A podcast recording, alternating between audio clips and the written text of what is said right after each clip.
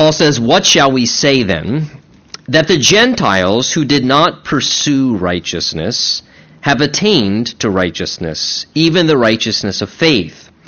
But Israel, pursuing the law of righteousness, has not attained to the law of righteousness. Why? Because they did not seek it by faith, but as it were by the works of the law. For they stumbled at the stumbling stone.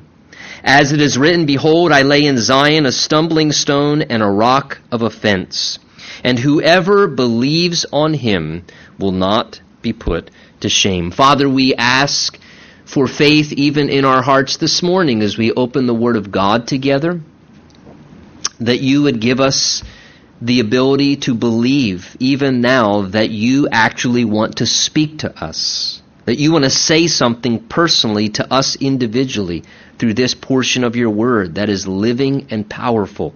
And like a two-edged sword, Lord, let it divide deep into our hearts and speak to us the things of God and the things that we need to hear and that you want to say to us. So, Lord, bless your word. We pray for your Spirit's ministry as we study it. Prepare us and teach us, we ask in Jesus' name. And everyone said, amen, amen. You may be seated.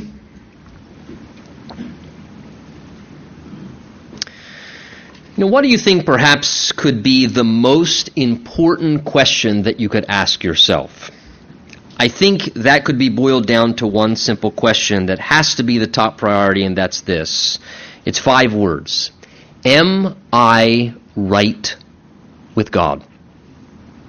I can't think of any question that's more important for a human being to ask themselves and to make sure they get the answer to than that question. Am I right with God? with God.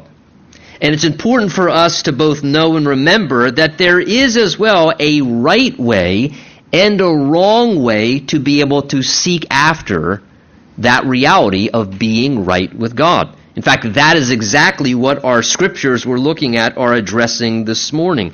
If you remember the backdrop of Romans chapter nine thus far, Paul has been emphasizing and proving what we call the sovereignty of God. And we said last time that the sovereignty of God is that God has the power and the right and the freedom to act however he wills to. He's God. That's his prerogative. He's entitled to that. And he was showing in chapter nine how God's sovereignty particularly related to spiritual and eternal things, and how that therefore directly affected God's, remember, election or choosing of the nation of Israel to be his chosen people to work among, how God gave them corresponding spiritual privileges, the law and the priesthood and the covenants, and even, remember, God gave gave to the nation of Israel the privilege of being the national line through which the Messiah, the Savior, his son Jesus Christ, would come into this world to provide salvation for mankind. Yet despite all those things, only, remember, a remnant of the Jews actually believed upon and received Jesus when he came. In fact, the majority of the Jewish people rejected Jesus, and thus, of course, we know historically then from scriptures and history that God then opened the door of faith and salvation through Christ to the Gentiles. And when we say the word Gentiles, we're talking about anyone who is of non-Jewish descent. That God then opened the door of faith and salvation to the Gentiles, and as a result, the church began to swell with great numbers of Gentile people getting saved. It began with the Jews, but in a very short time, the Gentile people overflowed the ranks of the church. And remember, that bothered the Jews. This irritated them, one, because of their sort of social prejudice towards the Gentile people, uh, as well as the fact that they somewhat in their spiritual arrogance felt somewhat as if they were entitled to the things of God just because of their national line being a part of Abraham's family and the fact that God did choose them initially as his chosen and elect people. So because of that, they sort of began to get sort of a sense of spiritual entitlement, of superiority, and this irritated them. So Paul addressed that struggle they were dealing with there in chapter nine by reminding them of the sovereignty of God. That's why Paul was talking about that. He wanted to remind the Jews, listen, as it bothers you that Gentiles are being saved, realize if it wasn't for God's sovereignty, no one would be saved, because what he was trying to point out is no one deserves deserves heaven. No one deserves God's forgiveness. It is all God's mercy. And if it weren't for the sovereign fact that God overrules and chooses to be merciful, nobody would ever get saved. And that that's something that they needed to remember themselves, and how Israel's election and their rejection even of Jesus was not a shock to God, because God's sovereign. And God foreknew that that would even take place, because he knows all before it happens. And God wasn't left sort of scrambling for a recovery plan after the Jews rejected him. And when God opened the door of faith to the Gentiles and many started getting saved and flooding into the church, that was not God's alternative plan to what he originally intended, as if somehow God went, boy, that business plan is blotched, is botched, so I better come up with an alternative plan. Let me send the gospel now to the Gentiles. That's not true. All of those things work together as a part of God's sovereign plan. He foreknew these things, and he ultimately intended it to unfold that way. So both the Jews' rejection and the great reception of the Gentiles to the salvation that was offered in Christ really all happened within the sovereign plan of God. Now, as Paul continues on in our verses this morning, beginning in verse thirty, he now in these next verses is identifying the cause, you could say, or the reason why the Jews rejected salvation through God's Son, Jesus Christ. Look with me again in verse thirty. Paul says, "What shall we say then to the things he's been talking about? That the Gentiles who did not pursue righteousness have attained to the righteousness of..." He says, "even the righteousness of faith. But Israel, pursuing the law of righteousness, has not attained to the law of righteousness." He says, why? "Because they did not seek it by faith, but as it were, by the works of the law." So Paul here is identifying how the Gentiles entered into right relationship with God. And he's also identifying here why many of the Jewish people, when Christ came, did not. And what Paul does here is he boils it down to simply saying it is basically the distinct difference between the opposite way that they both chose to relate to God. And he contrasts here the opposite ways that the Jew tried to relate to God and the Gentiles sought to relate to God. And he says that became the distinct difference. The reason the Jews rejected, the reason the Gentiles were receptive, was the way differently that they chose to relate to God. He contrasts, notice in our verses, verse thirty, he contrasts the righteousness of faith. And then in verse thirty-one there, he talks about the law of righteousness. So the righteousness of faith is a righteousness that comes through a person's faith. That's the idea. The law of righteousness is basically pursuing righteousness through keeping laws or rules or regulations. Now, when the Bible's using the term righteousness here in verses thirty and thirty-one, it's implying the idea there of becoming right with God. So this is the, the implication here when we're reading the word, the righteousness of faith, pursuing the law of righteousness.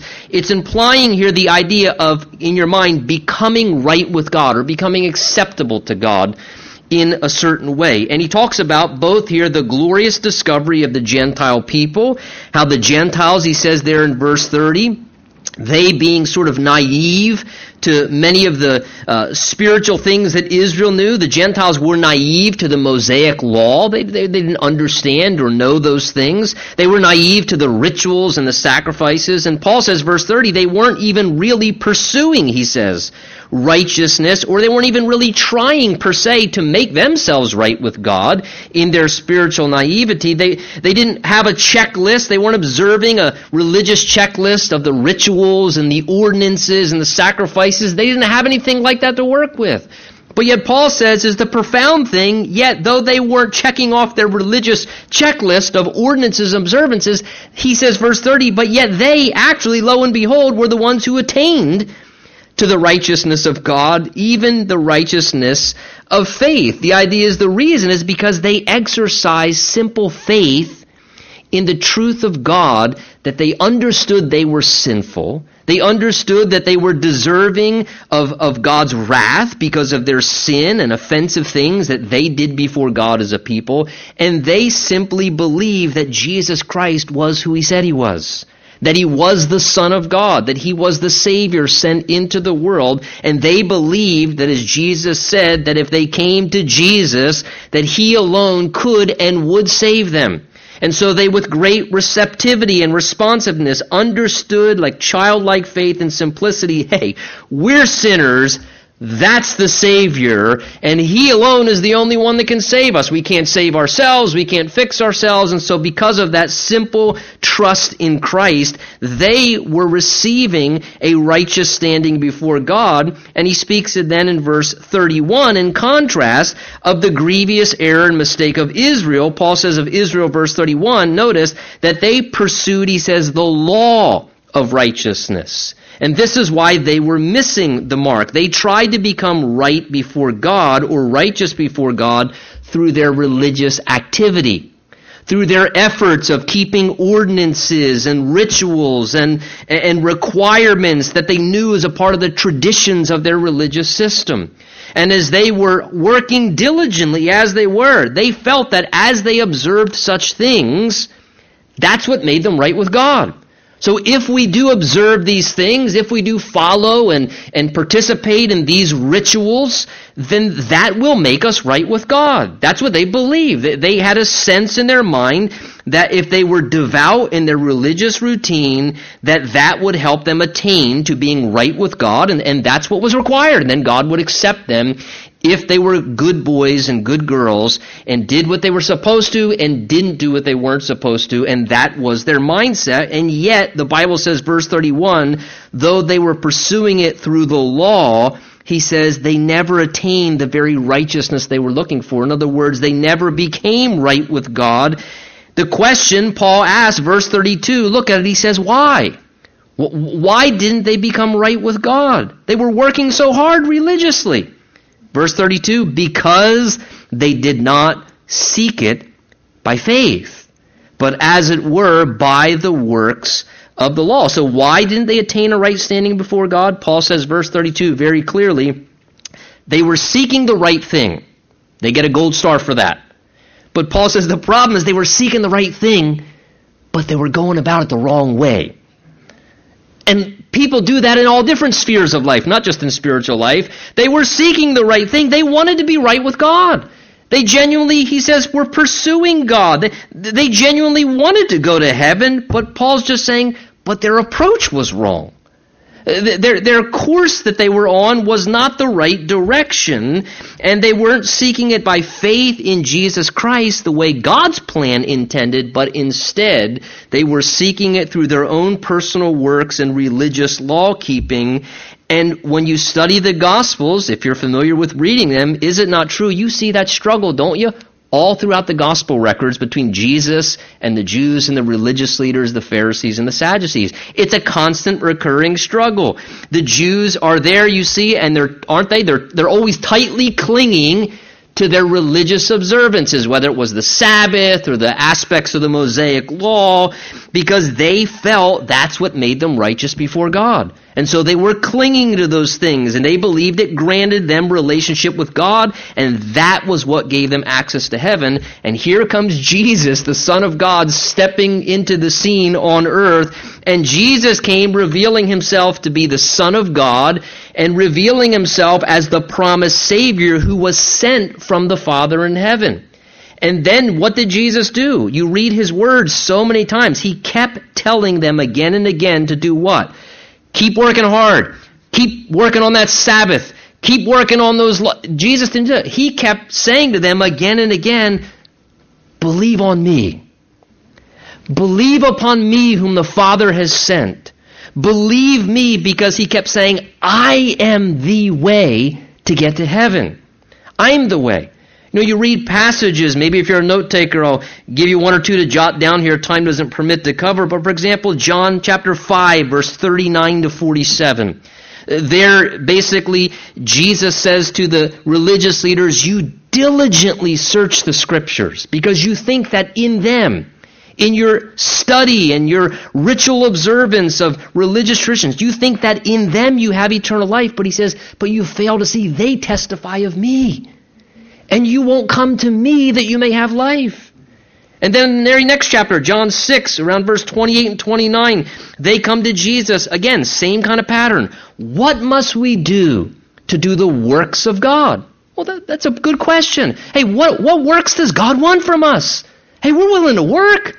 We're hard workers. We work our fields. We work. Just tell us, what does God want? What does God require of us? What are the works of God? Jesus said, this is the work, singular, of God. What is it? Give how much? How much the charity do we got to give? How many good deeds do we got to do? What's the one work? We, we got it. We got our pen in hand. We're ready. He's, he said, this is the one work. Believe upon him who the Father has sent. And you see this continuous process where Jesus kept telling them to believe upon him, yet in pride and religious stubbornness, the Jewish people kept on continuously through the works of the law rather than through faith, trying to pursue righteousness. Now, what is the difference of those two approaches of relating to God? What's the genuine difference between trying to become righteous by faith and trying to become righteous by works of the law? Well, I think it's simply this. To become righteous by faith is to receive what you need by someone else supplying it for you. It's to believe that you don't have what's necessary. You can't supply or produce on your own through your own efforts, works, determination, achievements, that you can't produce what's necessary to be satisfying to a holy God and to meet the standard required to have access into heaven. So it means, therefore, that somebody else has to supply it for you, and you have to receive it by faith. You have to believe, I can't, and therefore someone else has to do it for me. And ultimately to believe that Jesus is the only one in humility that can give you that help, that can offer you his righteousness and his forgiveness and salvation. Now, to become righteous through the works of the law, in contrast, is to try and earn and achieve what you need. Because you believe through the works of the law, it's a wrong belief, but it's believing that you can supply for yourself what is necessary to satisfy God. It's to believe that through my performance, my efforts, my achievements, my own checklist, or maybe the checklist of a religious tradition I came from that they told me, hey, that's the checklist. And and so they've given me the devil. If I just follow that checklist, I'm all right. I'm, and, and it's to try and earn and achieve through observances and routines and rituals and good works, through your own efforts to provide and then produce to God, hey, here's what I've done, and I'm trusting that's sufficient because that's the checklist, so therefore I'm good. You'll receive me, and you'll embrace me. And it's to believe that you don't have to receive something from someone else because you really believe that you can produce it yourself, and through the works of the law, you can offer to God what you've done, and therefore you refuse to accept help. Here's why. You really don't think you need help. So people produce their religious works and they don't respond and receive Jesus' salvation for them because they don't really think they need that, because they think that what they're doing is sufficient to offer to God. Well, Jesus came telling people what? That he was sent to supply for them what they couldn't produce on their own. When you read the statements of Jesus, he made it so emphatically clear that he came to do and supply what was necessary to bring sinful man into right relationship again with a holy God. Jesus came and he continuously made radical statements referring, for example, to God as my Father. Continuously. He would say, it's the Father who sent me. That he was not just the Son of God, but he also was God the Son, and that he was sent directly from heaven, that God sent him as an extension of himself in the form of his Son. John five, Jesus says, I proceeded forth and came from God, nor have I come of myself, but he sent me. And then Jesus would make these kind of radical statements that he alone could offer and supply what was necessary. For example, John fourteen six, many of us know it. Jesus said, I am the way, the truth, and the life, and no one comes to the Father except through me. That's exclusive, not through any laws or any routine or religious activity or any system of religion, but he said, no, I am the way, and no one comes except through me. That's pretty exclusive. Then Jesus would say things like John six forty-seven, most assuredly I say to you, he who believes in me, not in himself, not in a religious system, not in my works that seem pretty good. Who believes in me, Jesus says, has everlasting life. John ten, Jesus said, I am the door. If anyone enters by me, he will be saved. Now the quandary was with the Jewish people in Israel at that time, because of what they felt in their efforts of works through the law, they were looking for just a political and a military Messiah and deliverer, because they didn't think they needed a spiritual Messiah. They felt that they were on the right track and okay, and therefore they weren't looking for a spiritual Savior, that Jesus came to be, to die for the sins of the world. And therefore, when Jesus made claims to be God, and when Jesus represented himself as the mediator between God and man, the only one who could bring man back into right relationship with God, that, because of really, understand, somewhat of a spiritual arrogance and self-righteousness, that disturbed them. How could you claim to be God? And why would you say we need to be brought into right relationship with God? We're Jews. We have Judaism. We have the law and the prophets and the sacrifices and the priesthood. Nobody else has that. We have the system. How could you tell us our system isn't good enough anymore? God gave us our system. And so it, it caused such a mental quandary for them that many of them began to stumble, because there was a spiritual arrogance somewhat that had developed in the midst of it. Look what Paul goes on to say, verse thirty-two. He says, they stumbled at the stumbling stone. As it is written, behold, I lay in Zion a stumbling stone and a rock of offense, and whoever believes on him will not be put to shame. So the Jews stumbled over the reality of Jesus coming as the Savior that they needed. And they stumbled over the concept that Jesus was now the cornerstone, the foundation stone of the establishment of a new covenant and a new thing that God was doing, which was to establish the church that would be made up of Jews and Gentiles, men and women, and all who called upon the name of the Lord and looked to Jesus for salvation. And because Jesus didn't fit in the mind of the Jew with what they expected a Savior and a Messiah should be for them, they were offended by Jesus and stumbled over him. But again, keep in mind, even their stumbling over Jesus and rejection of Jesus was not a surprise to God. It was not something that shocked God. It didn't ruin his purposes. God foresaw what would happen before it ever took place. That's what Paul's alluding to here in verse thirty-three when he quotes for us from Isaiah chapter eight, look at it, verse fourteen, saying that God declared, behold, I'm going to lay in Zion, and God said it's going to be a stumbling stone and a rock of offense. In other words, God speaking there prophetically of his son Jesus Christ, it's a messianic prophecy, knew that when he sent Jesus that he would become to the Jewish people initially a stumbling stone and a rock of offense, that they'd become offended and stumble spiritually over who Jesus was. Now, sadly, would you agree, there are many people today that are still struggling with the same exact things that we're looking at here right in these verses. There are many, many people today that are still seeking to be right with God, and they want to go to heaven, but their approach is wrong. They're just sincerely going about it the wrong way. They want to be right with God, and they, they genuinely want to go to heaven, but their approach is wrong. They're trying to accomplish it through a religious system, or righteous efforts, or good works, or what they have been taught even is the way to do it, rather than what the Bible clearly indicates is the right and correct way through God's Son, Jesus Christ. And there are many people who are doing that. But the problem with that, see, is no matter how hard you try, you'll never be perfect. And no matter how hard you try and how good you behave, you can't erase all the wrong things that you did in the past by your good works presently. And there are people today, are there not, who are stumbling and tripping over Jesus as the exclusive way to get to heaven.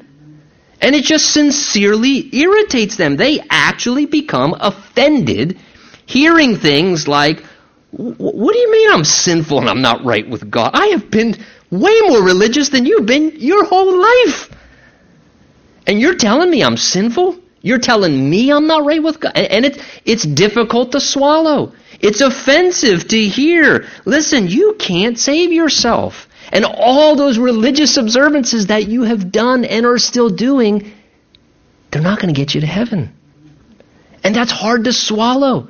And in religious pride somewhat, people actually become upset and offended to realize when you try and tell them, look, you have to ask Jesus to save you. You have to set that aside as not worthy enough and ask Jesus to do for you what you can't do for yourself. But human pride struggles with that. It's stumbled and offended over that. So what happens? People keep tripping over Jesus. And well-meaning, even religious people, keep tripping over Jesus like a stumbling stone because of that difficulty to understand and just accept those realities. Well, uh, Paul gives the answer how to become right with God in the end of verse thirty-two. He says, whoever believes on him will not be put to shame. So again, the only way to eliminate the shame of our sin, which we all commit, the disgrace of being shameful in God's sight, Paul says there, is to believe on Jesus, to choose to believe upon him for who he is. Look what Paul says as he begins the tenth chapter. He says, brethren, my heart's desire and prayer to God for Israel, notice he says, is that they may be saved. In other words, just like Paul alluded to back in chapter nine, he again emphasizes, we saw it in chapter nine, that his heart burden was to see Israel be saved. I think Paul's trying to say in chapter ten, verse one there, look, I'm not saying these things to try and be offensive to somebody spiritually or religiously.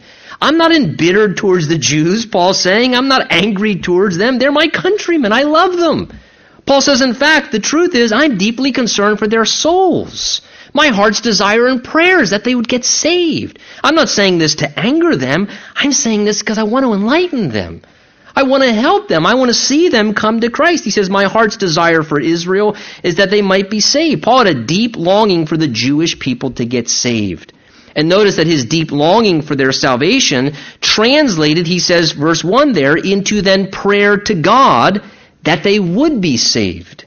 Now, I think this is a beautiful thing. Paul realized salvation is a work of God. It's a work of God. It's something that must happen vertically between God and a human being. So Paul realizing, look, I could say all the right things. You can't get a more doctrinally sound book than the book of Romans of the plan of God for salvation explained so exhaustively and so clearly. But Paul still understood, look, I can say everything accurately, but if God does not supernaturally intervene in the heart, soul, and mind of a human being, they will walk around in darkness their whole life.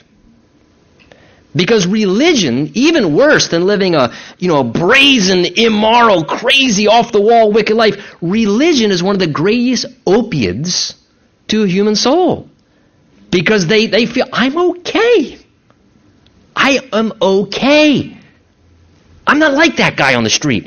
I'm okay. I have some morals. I have some religion. And so Paul says, I got to pray that God would open people's eyes. It's the only way they're going to get saved. It's the only way that will happen. And Paul had a deep desire to see people saved. First Timothy two, Paul says, God our Savior desires all men to be saved and come to a knowledge of the truth. God desires people to be saved. We have to ask ourselves, have we embraced God's desire? Do we desire people to be saved, though? Many times I don't have the desire. I wish that people would be saved as strongly as God certainly does. And I have to ask myself, we have to ask ourselves, are there in our lives certain people that we desire to see saved? Are there people that we genuinely have a burden for, that, that we, we just really want to see them saved? Is that one of the strong desires in our heart? Let's be honest, we have lots of desires in our hearts. We have desires for lots of things, wishes and wants and strong desires. But one of our greatest desires ought to be to see people get saved. And that should then translate into us doing something about it. First and foremost, what? Praying. Praying for their salvation. Saying, I've got to pray because it's a supernatural thing to see somebody get saved. And that's the way that it begins, is pleading with God for their soul. God, open their eyes, work on their heart. Convince them. Make it clear to them, Lord, I can't convince them with my words, but God, speak to them. Don't give up on them. Keep working on their heart. Wrestle with them when they lay in their bed at night. God, bring your word back to their remembrance, and and and, and just praying and asking God to do that. I love this, that Paul's desire translated into Paul's prayer. Let me just say something as a sidelight. If we truly desire something, we'll pray about it. I truly believe that. And I say this because a lot of times I talk to, to Christians, and I don't mean this critically, I'm just saying this honestly as a sidelight, and people will express a heart's desire and burden. I wish this would happen or that would happen. And maybe it's not even in relation to salvation. And I think to myself, I hear you saying you have this strong desire, but are you praying about it? You know, I, I wish I wish this so bad, I wish this so bad, I wish this so bad. Okay, so we're going to have days of prayer. Where's the person who had that really strong desire for that to happen? Why don't they come pray? Is it maybe they don't believe God will do anything? Or is it maybe really the desire is not that strong? I, I don't know. And I don't say that critically. And I'm not trying to, in a sense, be condemning towards people who don't come to prayer meetings that you can't pray at home. But see, the genuine desire translates into prayer. Because it's, God, unless you do this, you've got to do this. God, I have the desire for it, but only you can do it. Only you can bring the power to make it come to pass. And Paul had this heart towards salvation. I think, what a neat thing. Take out the word Israel there in Paul's words and, and put in somebody's name. Put in, put in some people group. That, God, my heart's desire and prayer to you for Bob, not you, there's a Bob in this room this morning, or, or you know, for, for this people group, for the for the people of South Jersey. For, you know, for a certain subculture or community, God, that's my prayer, that those people, that that person would get saved. Just a, a beautiful thing. Well, Paul elaborates then over the stumbling of the Jews who he wanted to be saved in the next verses. He says, for I bear them witness, he's talking about the, the people of Israel now, that they have, he says, a zeal for God. Look what Paul says. But it's not according to knowledge. Again, many of the people of Israel, they did. They had a fervor for God. They were passionate in their pursuit of God and the things of their spiritual life. They were devout and committed to the Mosaic law. They hand-copied their scriptures on scrolls. They were very dedicated and zealous in maintaining their doctrinal beliefs. They, they would make great personal sacrifices to observe their uh, rituals and to keep their ordinances. At one time, Paul himself was a Pharisee. He was one of them that was very zealous, was he not, if you know his history? Paul was very zealous for the Mosaic law and maintained a disciplined religious lifestyle. But yet Paul says, but it, but it's not according to knowledge. It's zeal, but it's zeal for the wrong thing. It's zeal in the wrong direction. The problem is a lack of proper understanding of God's plan through Jesus. The Jews were religiously committed, but in the wrong things. They were zealous in their pursuit of God, but the problem was is that they were just headed in the wrong direction. They had the wrong map, if you would. They were running down the wrong course in error in their spiritual ideas. And what the Bible is saying to us here is this, hear me, sincerity is not enough. Strong efforts and determination, it's not enough, because people can be sincere in life and be sincerely wrong. People can work really hard at something, whether it's a business or trying to do something, and you can work really hard, but yet be working about it the wrong way. You know, I haven't played golf in many, many years. I, I did when I was up, but you can swing a golf club really hard and hit the dirt and hit the grass and, you know, shoot ball. You can, but I'm swinging really hard, man. In fact, I'm working at the gym so I can swing harder. But if your form is wrong, it don't matter how hard you swing if you don't swing the right way. Well, the same kind of thing is true in relation to spiritual life. People can have great fervor and zeal, but if it's in the wrong pursuit, it doesn't amount to anything. It ends up in the wrong place if you lack accurate knowledge. Again, many Muslim people are very sincere. They're very zealous in their beliefs of Islam. People are zealous in, you know, pseudo-Christian cults, Mormons and Jehovah's Witnesses. I mean, they come knocking on our doors, wanting to tell us their doctrinal beliefs and, and evangelize their cause. Sincere, zealous, but lacking the knowledge that goes along with it. And this is the idea. Many times people will say, don't they? Listen, hey, be careful.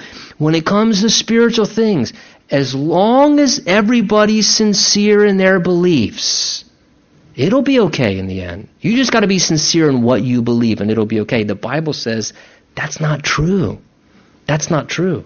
Because you can be sincere but yet not have the truth of information. And Paul says this was the case with the Jews. They had zeal for God but not according to knowledge, for they being ignorant of God's righteousness, he says, verse three, seeking to establish their own righteousness, have not submitted to the righteousness of God. So Paul explains here further what he means from verse two, that the Jews in spiritual ignorance, Paul says in verse three now, this is what was happening, and that zeal that didn't have accurate knowledge is, he says, they felt that they could establish or supply their own righteousness before God. They believed, as we said earlier, that they could provide what was sufficient and needed to be right with God. And as a result of that, Paul says they weren't submitting to what God said was necessary to be right. See, it's a great, great quandary that we are sinful and fall so continually short of the standards that are required to have access before a holy God in heaven, and that our righteousness, even when we try and provide it, will never be enough. That's the problem. Isaiah sixty-four verse six says, but we're all like an unclean thing, and all our righteousnesses are like filthy rags. In other words, when we provide our best performance, the standard is so high, we're still looking like a person wearing dirty garments trying to get into a well-dressed affair when it comes to entering into heaven. The Bible then speaks of a righteousness that God supplies to become acceptable to him. That God supplies the righteousness. Notice he speaks there in verse three of God's righteousness, the righteousness of God. This is the idea here. The Jews were seeking to be right before God, but they weren't going about it the right way. They were trying to establish their own righteousness. Here, there's our own righteousness. That should be sufficient to get into heaven. And in so doing, they weren't submitting to the righteousness that God supplies through his Son, Jesus Christ. And therefore, they were missing the mark. And again, many well-meaning and religious people are doing the same thing that verses two and three describe right there. Many people who are in a religious lifestyle are sincere, but lacking proper knowledge and truth. They're trying to present their own righteousness to God. And God's saying, listen, you need to submit to the truth that what you supply will never be enough. But I've supplied the righteousness you need through my Son, Jesus Christ. And the only way to get into heaven's banquet is if you let me clothe you. And you submit by forsaking your own efforts once for all and receiving what God offers through his Son, Jesus Christ. We'll close with verse four. Look what he says. It takes us where we're going next week. For Christ is the end. The end of the law. Notice, the idea is the culminating point, the fulfillment for righteousness, see it there, to everyone who believes. Christ is the fulfillment. Jesus came to fulfill what we could not in the law so that righteousness could be supplied to every person who believes. To all of us who believe, man, there is nothing, I tell you, more, I think, exhausting than to feel like you got to maintain a certain standard of performance to become right with God or to stay right with God. And God's Spirit is simply saying, look, stop trying to establish your own righteousness. Just believe in who Jesus is and what he's done for you and rest. Jesus said, come to me, all you who are weary and heavy laden, and I shall give you rest.